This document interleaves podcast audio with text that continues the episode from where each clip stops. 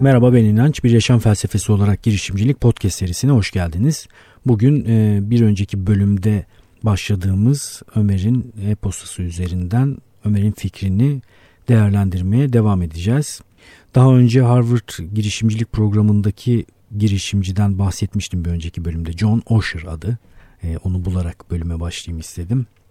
John Osher e, enteresan birisi. İşte üniversiteye başladığı dönemde üniversiteye gittiği şehirde çok fazla küpe kullanılmadığını fark ediyor ama kendi gittiği şehirde yani kendi oraya geldiği şehirde kendi yaşayıp da kendi yaşadığı, daha önce yaşadığı, üniversiteye gelmeden önce yaşadığı şehirde çok moda olan bu küpelerin orada olmadığını görünce mesela üniversitenin hemen civarında bir yer açarak bunu bir fırsata dönüştürmüştü. Bu bir startup fikri değil, değildi tabii. Daha çok bir e, girişimcilik olarak görülebilir. Çünkü ölçeklendirilebilecek bir fikir değil. Sonra çocuk yetiştirirken ya bu çocuğun sürekli çıngırağını düşüyor ve vermem gerekiyor. Sürekli başında durmam gerekiyor. Tepesinde şöyle bir şeyler dursa da bu çıngıraklar sürekli düşmese, sallansa, oynasa rahat ederek diyor ve bunu bir fırsata dönüştürüyordu. Sonra da perakendede bir iş yapıyordu. Perakende benim çok ilgimi çeken bir alan.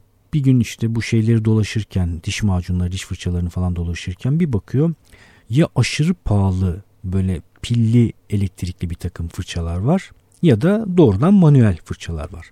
Niye arada bir model olmasın ki diyor yani hem bu kadar pahalı olmayan hem de manuelden biraz daha otomatiğe yakın olan bir ara model olmasın diyor. Niye olmasın ki diyor ve spin brush'ı tasarlamaya başlıyor. Çok enteresan ve ilham verici bir vakaydı o gerçekten. Çünkü şu benim ilgimi çekiyor açıkçası berraklaşmak kolay bir şey değil. Yani insan bir fikirle boğuşmaya başladığında kafası çok karışmaya başlayabiliyor. Bir takım fikirlerden, bir takım kavramlardan yararlanmaya çalışıyoruz. Bu sefer de bizimle alakalı ya alakasız bir sürü şeyle karşılaşıyoruz. Onların içerisinden bizimle alakalı olanları süzmek biraz zor olabiliyor. Neresinden baksanız zor bir şey. Onun için berraklaştırıcı, çok basit ve böyle çok kolay akla gelmeyen bir takım fikirler çok hoşuma gidiyor. Onlardan birisi şuydu. Osher şunu fark ediyor. Ben bu diş fırçasını üretebilirim tabii.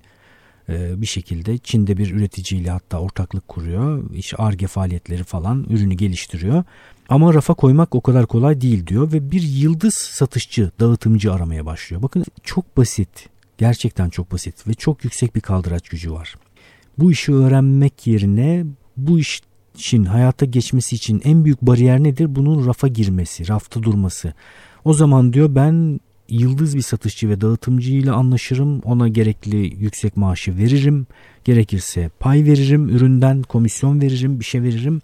Ve raflara bunu koyarım diyor ve zaten bunu da yapıyor. Bir tane yetenek avcısı buluyor. Bu yetenek avcısı vasıtasıyla kendi ürününü raflara koyuyor. Sonra da e, Spin Brush zaten satın alınıyor galiba. Bir tane büyük PG olabilir emin değilim. Oral-B mi? Oral-B markasının altına mı giriyordu? Neyse çok önemli değil zaten ilham verici bir figür. Tek figür bu değil tabii ki. Yani bin bir türlü insan modeli, yaşam modeli, girişim modeli, startup modeli olabilir.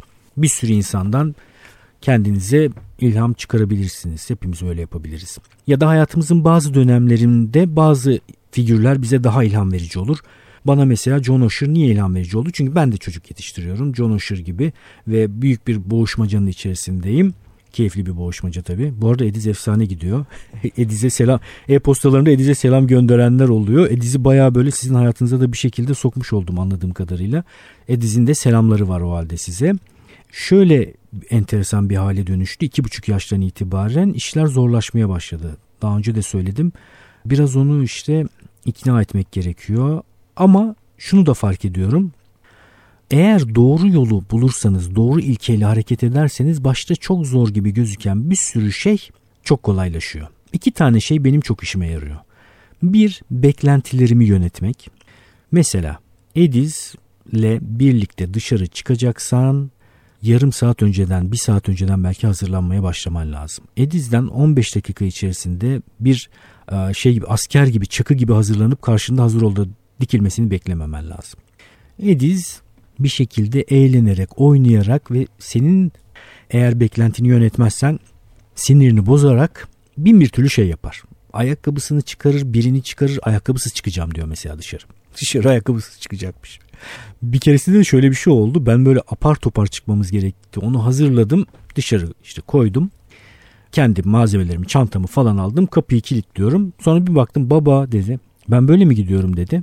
Niye ne var ki yani gibisinden bir baktım yani niye böyle gitmeyesin ki ne var beğenmedim mi kıyafetlerini gibi bir baktım çorapla duruyor çocuk ayakkabı bile giydirmemişim yok yok dedim hemen bir ayakkabı alalım onu da giydirelim sana dedim beni de öyle uyarmıştı ya onu diyecektim Şimdi beklentileri nasıl yönetiyoruz? Bazı şeyleri bazı şeylerin bizim isteme, istediğimiz gibi olmayacağını ve bunun da gayet normal ve doğal olduğunu kabul ederek. Yani çocuk keşfeden, oynayan, merak eden ve davranışlarının kendince bir açıklaması olan bir varlık. Ve bizimle de alakası yok. Biz onu bizim gibi hale getirmeye uğraşıyoruz. Yetişkin hale getirmeye çalışıyoruz. Öngörülebilir hale getirmeye çalışıyoruz. Eğmeye bükmeye çalışıyoruz bir açıdan düşünecek olursanız niye yarım saatte çıkılsın ki dışarı? Yani niye o çocuğun yarım saat yerine bir saatte hazırlanmak gibi bir lüksü olmasın ki? Var mı bir bununla ilgili bir argümanınız? Tutarlı ve gerçek bir argümanınız. Yani hayatın illa yarım saatte hazırlanıp çıkılacak bir hayat gibi yaşanması gerektiğiyle ilgili bir şeyiniz var mı gerçekten? Nasıl olabilir? O çocuğa ya da bunu söyleyebilecek bir şeyiniz var mı? Bunu böyle anlayınca ha yani şimdi bu yeniden çerçeveleme çerçeveleme, reframing diye literatürde de psikoloji literatüründe de geçiyor. Bilişsel psikolojinin kullandığı tekniklerden bir tanesi. Yani duygunu değiştirmek istiyorsan meseleyi ele alma biçimini değiştirmen gerekir. Ve duygunun da değiştiğini göreceksin. Benim için mesela şimdi artık Ediz telaşla hazırlanması gereken bir şey değil ve hazırlanırken yaptığı bütün muzipliklerle eğleniyorum. Keyfi, ben de dalga geçiyorum. Ben de eğleniyorum. Bunun tam zıttını da yaşayabilirsiniz ya bu çocuk bir türlü hazırlanmıyor, çıkmıyor, bana gıcıklık olsun diye yapıyor falan diye değişebilirsiniz. Ama bunu yaşamayın. İki tane şey söylemiştim. Ee, bir tanesi beklentileri yönetmek ve yeniden çerçevelemek. İkincisi de anlatmak, izah etmek yani doğru yolu bulmaya çalışmak. Mesela yani onu anlayarak tabii ki. Mesela zaman kavramı olmadığı için iki buçuk yaş civarı ayrılma kaygısı başlıyor. Anne ya da bir babayı bırakmak istemiyor. Daha önce anne annesine, babaannesine, dedelerine bırakabilirken çocuğu artık bırakamaz hale gelebiliyorsunuz. Nedeni şu siz gittikten sonra bir süre sonra döneceğiniz fikri onun için çok kolay anlaşılabilir bir fikir değil. Orada mesela ben gideceğim daha önce de söyledim size işte sen şu müzik parçasını bitirene kadar da ya da bu konseri bitirene kadar da geleceğim diyerek onun işini kolaylaştırmış oldum. Yani böyle baktığınızda olay biraz daha kolaylaşıyor. Boğuşma olarak gözükmemesi lazım. Şimdi devam edelim e, Ömer'in e-postasına. Ömer bir problem tespit ettiğini düşünüyordu. Çocuk odası problemi. Kendisinin de böyle bir problemi yaşadığını söylüyor. Yani doğrudan kendisinden yola çıkarak böyle bir noktaya gelmiş. Ee, ve sonra şöyle devam ediyor. Ben diyor bu noktada şuna karar verdim. Çocuk odası tasarlamak ve bunun satışını yapmak istiyorum. İşi de şu şekilde düşündüm. Odanın ölçüleri bana gelecek. Ben bilgisayarda çalışıp odanın bitmiş halini müşterime sunacağım. Yani tasarım olarak herhalde. Ona ile birlikte boş odayı en fazla 7 günde çok muntazam bir çocuk odası haline getireceğim. Sonra demiş ki sizden öğrendiklerime gelirsek eğer sıralamış bu fikri test etmek için. 1. Bu girişim bir problemi çözüyor mu? Kendi cevabı kesinlikle evet çok büyük bir sorunu çözüyor. 2. Bu çözüme insanlar para harcarlar mı? Evet harcarlar ki daha çok daha kötü örneklerini harcıyorlar. İyi bir pazarlama çalışması ile çok fazla şansım var. 3. Geçiş bariyeri düşük mü? Evet düşük bence. İnsanların hali hazırda kullandığı benim alternatiflerime bakacak olursak onların sunmadığı bir işlevsellik sağlıyorum. 4. Müşterilerime nasıl ulaşacağımı biliyor muyum? Evet biliyorum. Direkt sosyal medya. Başka hiçbir şeye gerek yok. Ömer 4'ten başlayacağım. Sosyal medya dedin ve geçtin. Yani sana şöyle söyleyeyim. Senin bir reklamını baş parmaklarıyla öyle bir iterler ki aşağıya başın dönerse bu itmenin hızından. Ya da yukarı mı itiyorlar neyse şu bir baş parmak hareketine bakar. Yani Ömer'in yatağa geldi fıf, gönder. Artık yok. 1 milyon kişiye gösterilsin 999 bini böyle fıf, fıf diye gönderebilir bunu. İşin şakası bir yana sosyal medya herkes için var ve artık orası çok efsane bir e, mücadele alanı haline dönüştü, döndü. Yani tabii ki hala çok yüksek bir avantaj ama sosyal medya var ve ben bir ürün ya da hizmetimi ortaya çıkardıktan sonra oradan duyurusunu yaparım, reklamı basarım ve ondan sonra da bana insanlar ulaşırlardan öte bir takım ağır işlere ihtiyaç var orada. Yani bu işin pazarlamasını ayrı düşünmek lazım. Şimdi fikirlerin üzerinden geçelim. Pardon ama önce e, bir şey daha söylemiş. Tek kafamı karıştıran şey şu diyor. Müşterilerin beni kullanma sıklığı çok düşük olacak. Yani şu Justin TV'nin kurucusunun anlattığını kayıtta adam şöyle bir şey demişti. Araba satan internet siteleri müşteri frekansları düşük olduğu için çoğu battı. Batmaktan korkmuyorum ama bile bile de lades demekten korkuyorum. Benim de müşteri frekansım düşük olacak. Yani bir aile sadece belki de bir defa müşterim olacak. Girişim hakkında fikirlerinizi alabilir miyim? Şimdi yavaş yavaş gidelim üzerinden. Frekanstan başlayalım o halde. Frekans meselesi burada geçerli olmayabilir. Nedeni şu. Bir pazar var ortada ve büyük bir pazar var. Yani frekans meselesi daha çok nerelerde geçerli olur? Gerçi orada da büyük bir pazar var. Bir tür hizmet sunuyorsanız yani web üzerinden bir hizmet sunuyorsanız mesela araba satın almasındaki bir hizmetten bahsedelim. Aldığınız para buradan edineceğiniz değer yüksek olmadığı için frekansın o nedenle yüksek olması gerekiyor. Ama bu vakaya baktığımızda keseceğiniz fatura miktarı daha yüksek olduğu için frekansın daha düşük olmasını dengeleyen unsur pazarın büyük olması. Çünkü çok büyük bir pazar var. Böyle düşünebiliriz. Ama yine de tabii bir soru işareti. Güzel bir nokta yakalamışsın Ömer. Yani bir insan bu işi aldığında sonuçta bir kere kullanacağı bir şey. Şimdi buradan şuraya geleceğiz. Ya çok fazla sayıda insanın biraz ucuz bir şeyi senden satın alması lazım. Ya da çok az sayıda insanın biraz premium bir hizmeti daha yüksek parayla senden satın alması lazım. Eğer aralarda bir yere oynarsan işin zor. İlk elde bu iş modeli bir freelance iş modeli olarak gözüküyor, duruyor şu haliyle. Yani birileri sana oda ölçülerini verecek ve sen onlara bir oda tasarlayıp o odayı ortaya çıkaracaksın. Bu senin bireysel emeğin üzerinden işleyen ve tekrarlanamayan, çoklanamayan bir model olduğu için e, ve insan emeğine dayandığı için freelance bir iş modeli. Yani ölçeklenmesi ve çok büyütülmesi çok mümkün gözükmüyor. Her seferinde kişiye özel bir iş yapıyorsun. Adeta butik, butik değil de ne denir ona özel terzi gibisin. Bir özel terzi sonuçta hizmet verebileceği kişi sayısı bellidir. Gelecek, gelecek insanlar ölçü alacak, onlara uygun bir kıyafet yapacak, prova yapacak bütün ayını doldursa bile az para kazanır demiyorum da bakın farkındaysanız uçması mümkün değil. Uçmak zorunda mı o ayrı bir soru. Sadece e, kavramları iyice netleştirerek gidelim. Yani bu haliyle anlatılan haliyle bu iş bir freelance iş modeli gibi duruyor. Özel ihtiyaca yönelik.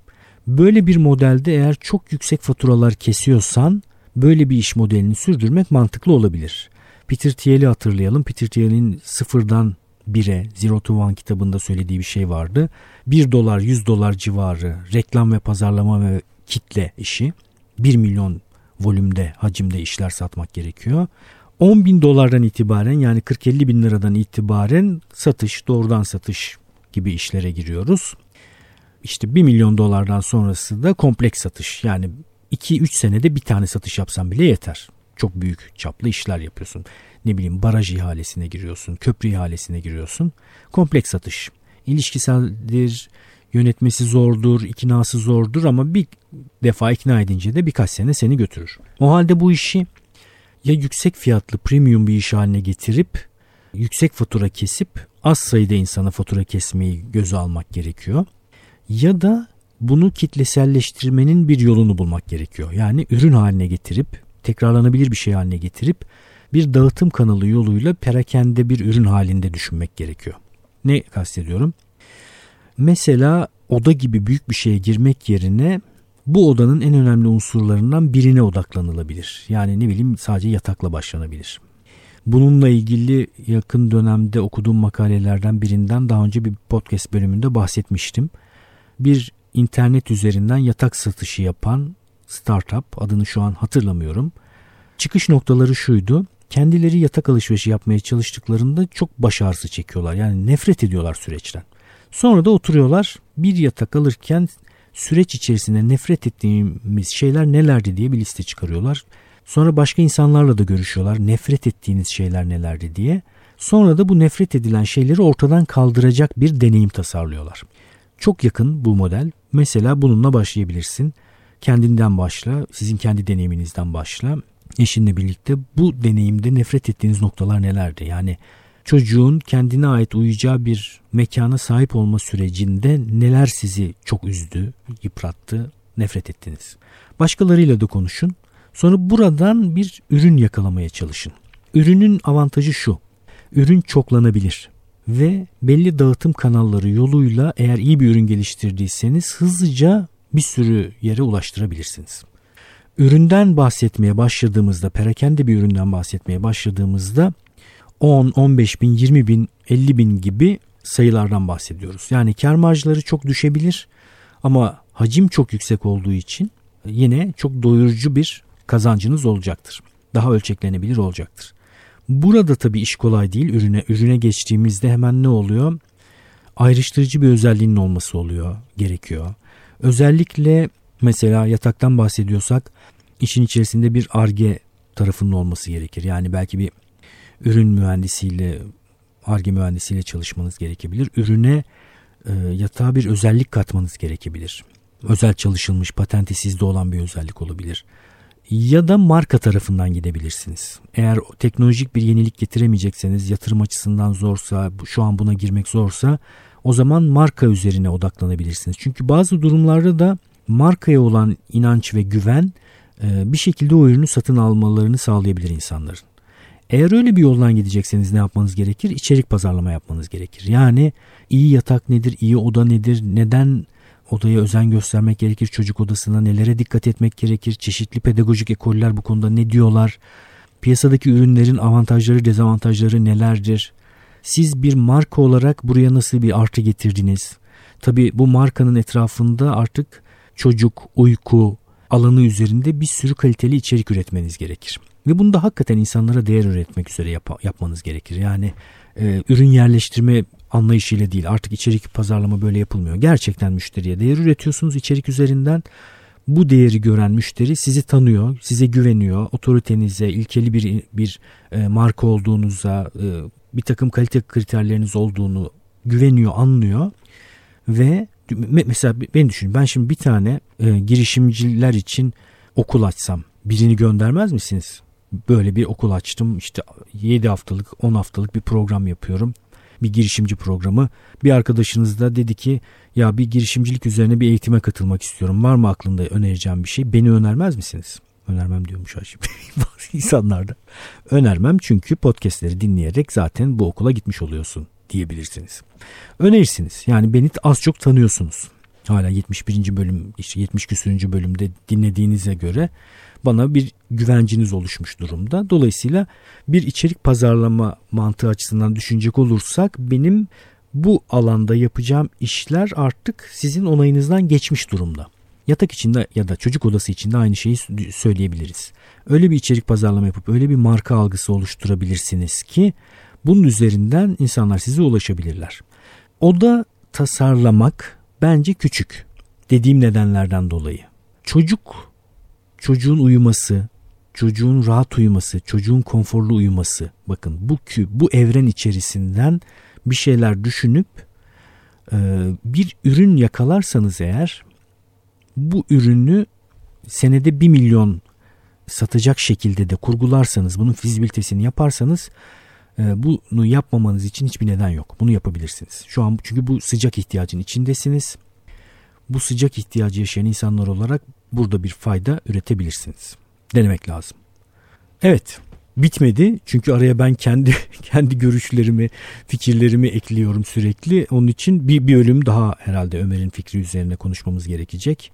Ee, bir sonraki bölümde konuşacağız. Benim için yine çok keyifli geçti bu podcast kaydı da. Umarım sizler için de öyle olmuştur. İnançayar.com'u ziyaret etmeyi unutmayın. E-posta listesine üye olmayı unutmayın. Instagram'a, Twitter'a üye olmayı unutmayın ve e, aramızdaki bir iletişim kanalı bulunmasını sağlamaya dikkat edin lütfen. Girişim fikirleriniz varsa da bana yazın, sorun. Podcast'te söyleyip söyleyemeyeceğimi de söyleyin. Özel olarak da girişim fikriniz üzerine fikir sorabilirsiniz. Elimden gelen yardımı yaparım. Görüşmek üzere.